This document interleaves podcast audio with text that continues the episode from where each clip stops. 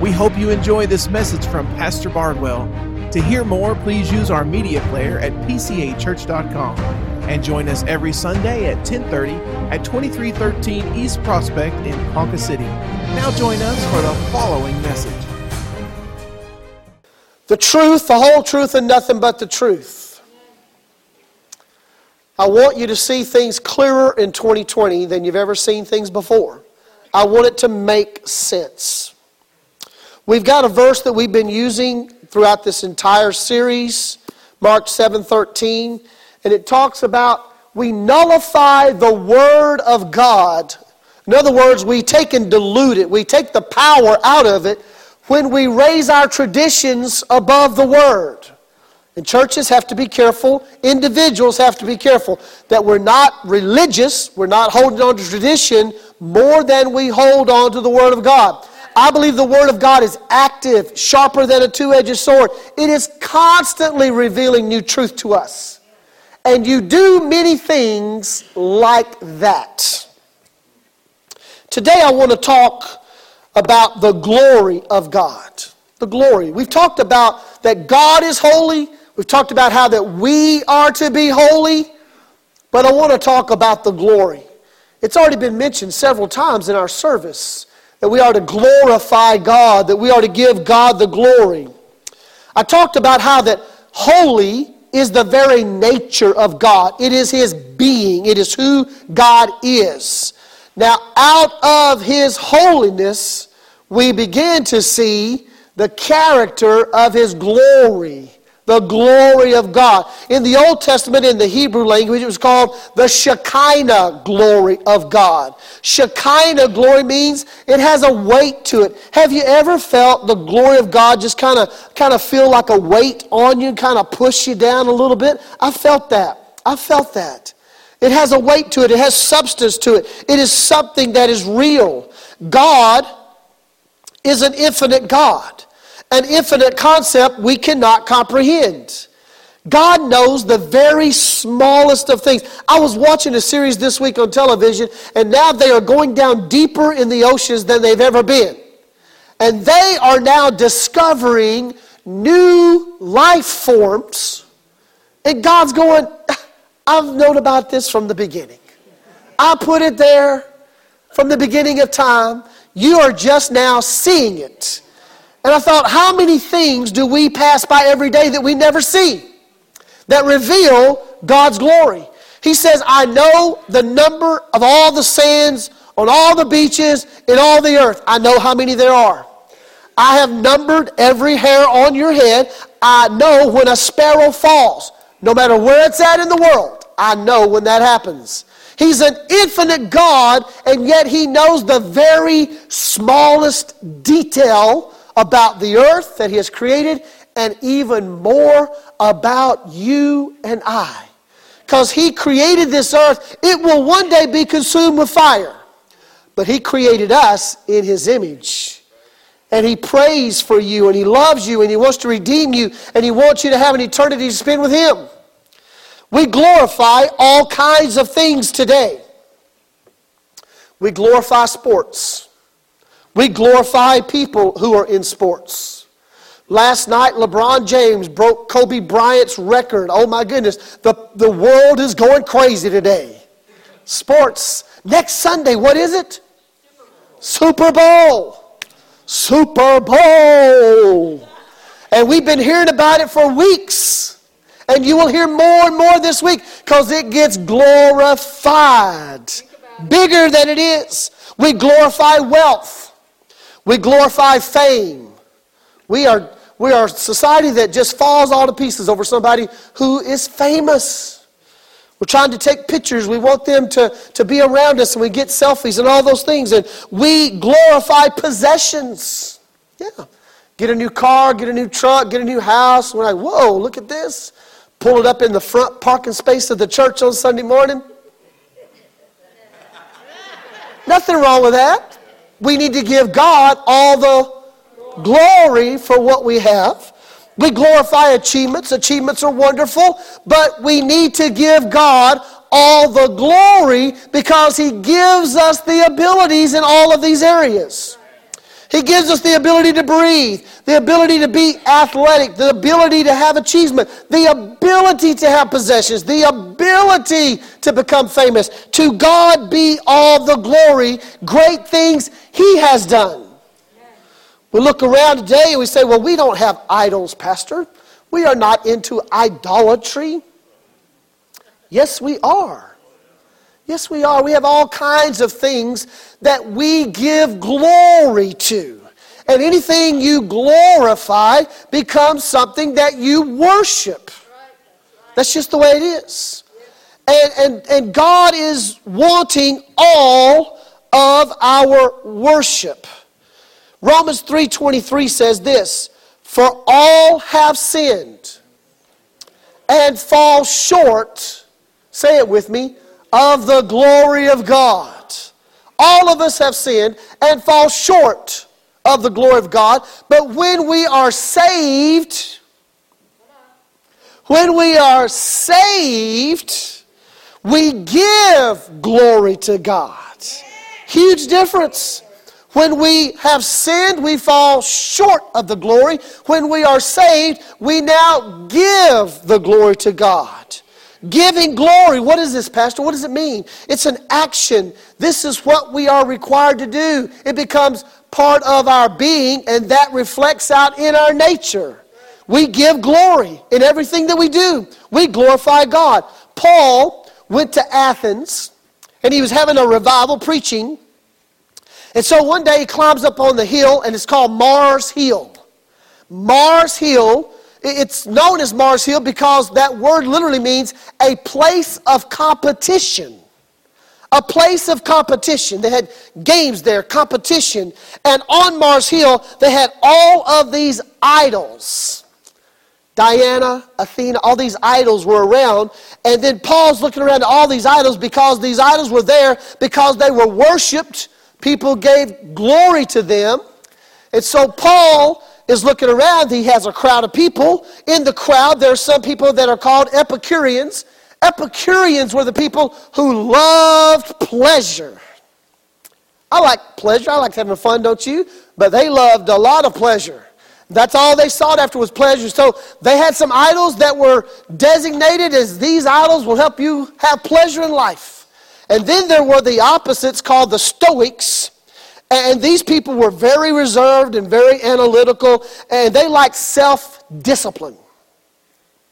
Everything was about self discipline. Well, they had some idols for that. Then Paul's looking around and he sees one, and it's inscribed, the unknown God. You see, they were covering all their bases. When I first started pastoring, I got a call from a lady's family and said, Pastor, she's had a wreck I said, Oh, I'll be at the hospital immediately. They said, It's really bad. Don't know if she's going to make it or not. I get to the hospital, I go to the emergency waiting room, and there I find six other pastors Catholic, Methodist, Presbyterian. You get the picture. We're all there.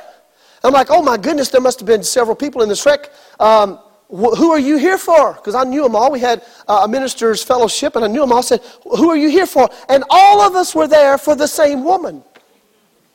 She had been hitting all the bases in town.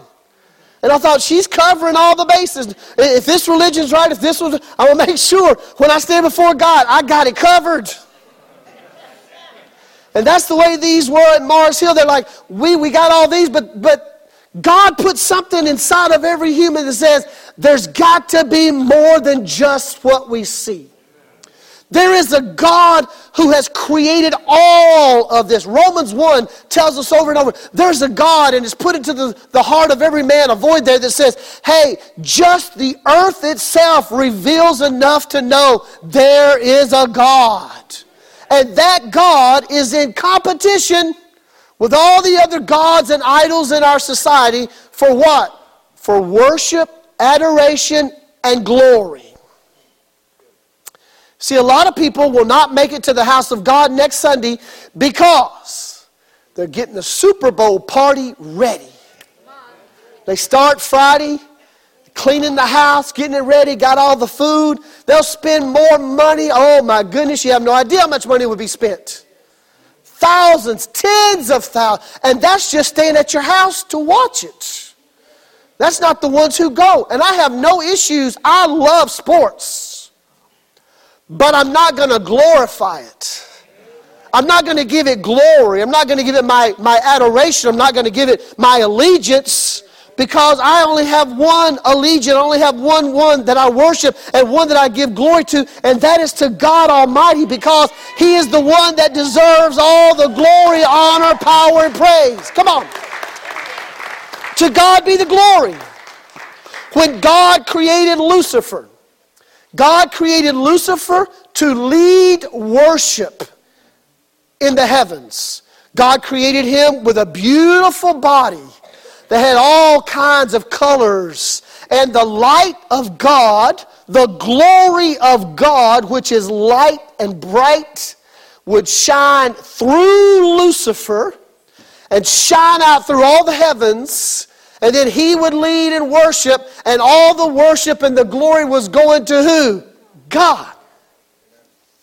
One day he decides, hey, I'm beautiful. I'm awesome. Why should he get all the glory? So a competition started. He competed, and Lucifer and one third of all the angels of heaven, God cast them out into the depths, and they became the devil and his demons. And guess what they are in competition for today? in the house of God, in your house, at your job, in the marketplace, when you turn on your television, guess what the competition is for? Your worship. It's all about worship and who we give the glory to. Because it's our decision. Our decision. I've seen people have 105 fever, won't miss a game, but at 99.2 they can't go to church. I'm getting up in your business because this is serious. It's worship, it's glory, it's having idols before God. God said, There is no other God before me. You shall have no other God before me. I'm a jealous God, and I will put up with nothing else than for you to give me the glory which I deserve because look at all I've done for you. You see, sometimes we don't want to talk about God that way, but hey, Satan tempted Jesus to worship him. Jesus had been fasting for 40 days, and what does Satan do? He swoops in when Jesus is at his weakest moment physically. And he says, Hey, you know what? Look at all these stones. Aren't you hungry? Turn them into, turn them into donuts. I'm there, man. I love a good donut. Turn them into bread and let's just sit down and have a meal. And Jesus says, wait a minute, the, it is written. It's written. And then he takes him up to, to a, a temple and says, hey, you know what? If you jump off, oh, I'll have my angels guard you and grab you and pick you up, and oh, you'll not be harmed. Just jump. And his answer was what? It is written. And then he took him up on a high place and he said, Look around, Jesus, look around. Everything you see, I will give it to you. Can you imagine trying to give just what is seen to the one who has seen it all? To the one who uses this earth as a footstool? Wow. Isn't that ridiculous? And yet, how many times has the enemy tempted us with ridiculous things? When we have access to the omnipotent, omniscient, omnipresent King of kings and Lord of lords, and he wants us to shortchange ourselves by coming over here and worshiping something that has no comparison to God. Glory. The glory. He is the great I am. We are to glorify. That means present tense. We are to glorify God in all that we say and all that we do. Give God the glory. Not just Sunday at church. We're commanded, commanded to assemble together. And don't forget to do that even more as the day approaches. You know what we find in our society? As the day approaches, we are even more forgetting. to assemble ourselves together. Because now we're lucky to get Sunday morning. And used to, I went to, I went to church 20 days a week. If you grew up in church, there was revival somewhere every week. A singing on Friday night, a Saturday night, church on Sunday. When we went to church on Sunday, we didn't get out by 12. Oh, Lord, no. Not if you're holy. I mean, sometimes I'm thinking they're going, oh, we got to we got to stay here another 30 minutes because they're not out yet. We got to wait them out. We got to be holier than they are. And nowadays, people are like, hey, 12 o'clock, Pastor, then you're on my time. We need to be careful. Because God desires and deserves our glory. Our glory. Revelation 21 3 The city does not need the sun or the moon to shine on it, for the glory of God gives its light, and the Lamb is its lamp. So, who lights up heaven? God. And what are we to do? Reflect the glory of God. So we should be filled with what? Light. In a world full of darkness. So that people can see God in us. They see that we act different at work. They see that we act different in, in this and driving around town with your PCA sticker on. Hey, that car full of light. yeah. They see the glory because we are giving glory all the time. It is present tense. There was a man by the name of Stephen. Remember this guy?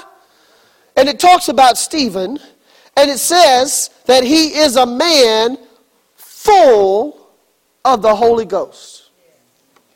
He's full of the Holy Spirit. He is allowing the glory of God to shine through him. And man, that dude is a deacon. And this deacon, which means diakonos in the Greek, which means to serve, this deacon he was put into place to help feed the widows and the orphans, but this man can preach. And when he preaching, he is way all up in everybody's business. And they don't like it. They brought him before this high court, and, the, and he doesn't back down. You know, a lot of us get intimidated when we start to witness to somebody who's not a Christian and those kind of things.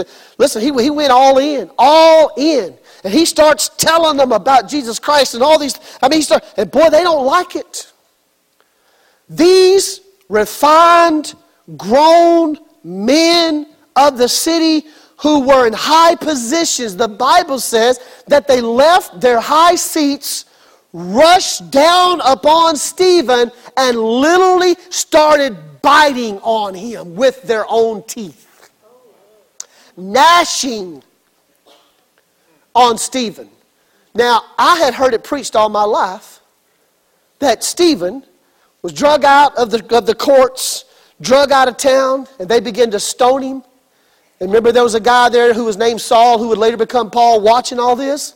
And that while he was being stoned, man, I've heard this preached, and boy, it's a good, it's a good way, it's a good preach. I mean, they're pre- oh, there's another stone. Stephen's like, oh, there's another one. Boom. And just before he takes his last breath, he looks up and sees Jesus standing at the right hand of the Father. Not true. Yeah, what? While he is in the court, these men rush down and gnash on him, and while they are gnashing on him, that's when he looks up and he sees Jesus standing at the right hand of the Father. Church, I got to tell you, when we are filled with the glory of God and the glory of God shines out, I got to tell you, you're going to make some people mad. I got people mad at me all the time. Good. If somebody's not mad at me, I'm not doing my job. Just thank the Lord they haven't bit me with their teeth yet. But hey, might happen this week. But I know this that when I'm in trouble and when I've stood up for God, every time I see Jesus standing there at the right hand of the Father going, I got you back, brother. I got you back. There ain't nothing could come to harm you because I got you. To be absent in the body is to be present with the Lord. And the glory of God shone out. And there was a young man named Saul standing there, and I know it affected the rest of his life. I saw a man who was on fire for God. And in the midst when everybody else would have crumbled, when everybody else would have folded, when everybody else would have become politically correct, this man stood his ground and stood for the Lord Jesus Christ. And I saw him in the middle of all that when he should have been anguishing, when they were biting on him, and he should have been in fear. I saw a peace on his face that surpasseth all understanding. Because I got to tell you, when you see Jesus, he just lets you know everything's going to be all right, buddy. You, I, you see me? I'm fixing to. just a minute. Just a minute, they're fixing to drag you out of town. I'm going to wrap you up in my arms and take you, and we're going to be, oh, we're going to have a good afternoon. Yeah. Because of the glory of God. In death, Stephen was still glorifying God. What a reflection of the glory of God.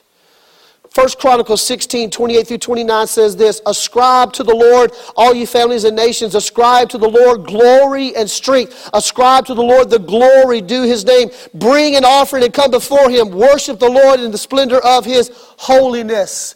That word ascribe means to give him what he is due, give him what is his. He is the glory. He has given us everything. And then, and then it says right there, bring an offering. Bring an offering. You see, I, I talked about it one time, but I, we need to talk about it again. We don't give an offering. If you give something, that means it's yours. You don't own anything. I don't own anything. God owns it all. And God gives it all. So I can't give what is not mine. So I cannot give an offering. All I can do is bring an offering. I bring what God has already given me and I offer it up to Him as a living part of my life and say, God be honored. You can trust me with what you've given to me. If we hold it back, He's going to go, mm, I can't trust you, so I can't give you any more. If we can prove trust worthiness in our relationship, how much deeper does the relationship grow? What's the number one thing that destroys relationships? Loss and lack of trust. Trust. Bring. I've got to hurry. I'm going to skip down a long ways. Romans 12:1 says this. Therefore, brothers, by the mercies of God, what are we supposed to do? In view of God's mercy, don't give it, but you offer it because guess who owns you? God. Offer up your bodies as a living sacrifice. Holy. Why are we holy? Because God is holy and pleasing to God, this is your true and proper worship. Well, I got to tell you, how we handle our bodies matters to God. I could do another six week series on that.